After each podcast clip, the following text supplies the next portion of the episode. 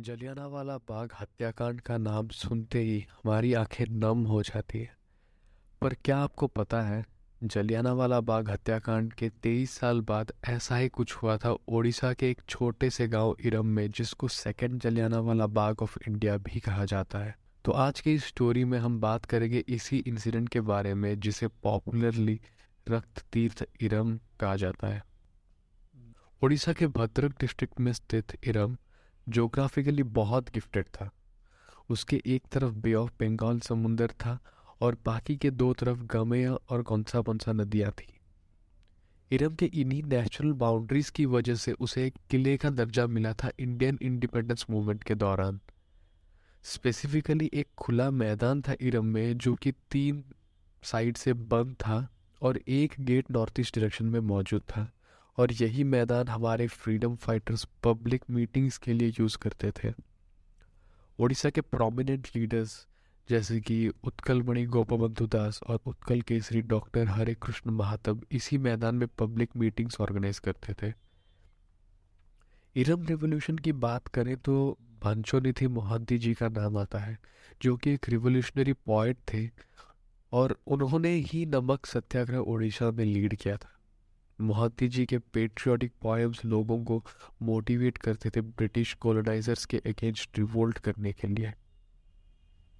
मोहती जी का देहांत 1938 में स्मॉल पॉक्स के कारण हुआ था। उनकी मृत्यु के बाद इरम के लोगों ने एक पैरेलल इंडिपेंडेंट स्टेट स्थापित किया, जिसका नाम था स्वाधीन बांछोनिधि चौकला, जो कि उन्हीं के याद में बना था। 27 विलेजेस और छः पंचायत से मिलकर ये इंडिपेंडेंट स्टेट बना था।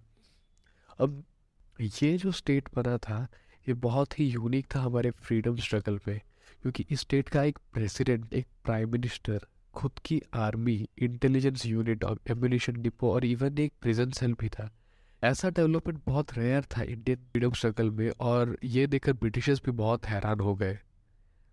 इरम के इसी फ्री गवर्नमेंट ने ब्रिटिश गवर्नमेंट एजेंट्स को धान और टैक्सेस नहीं देने के ऑर्डर्स भी इशू किए और ब्रिटिशर्स के प्रोटेस्ट में विलेज चौकीदास के यूनिफॉर्म को चलाया जाता था।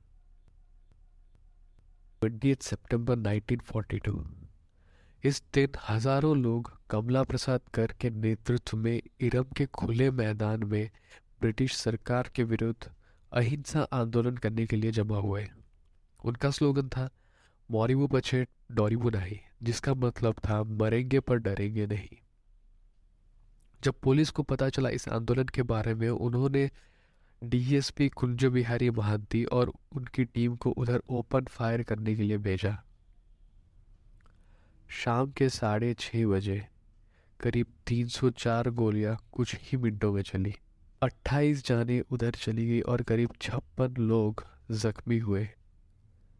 शहीदों के बीच उड़ीसा की एकमात्र वुमेन मार्टियर पारी बेवा और तेरह साल का बिरुली दास भी मौजूद थे।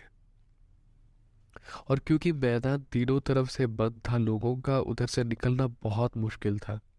इस गोलीबारी के बावजूद वहाँ के जानबाज आंदोलनकारी अपना स्लोगन चीख चीख के बोल रहे थे मौरीबू पछे डोरीबू नहीं। मरेंगे पर डरेंगे नहीं। इस हादसे को क्विट इंडिया मूवमेंट का one of the bloodiest events कहा जाता है और इसी कारण इसे रक्त तीर्थ कहा जाता है which translates to the pilgrim of blood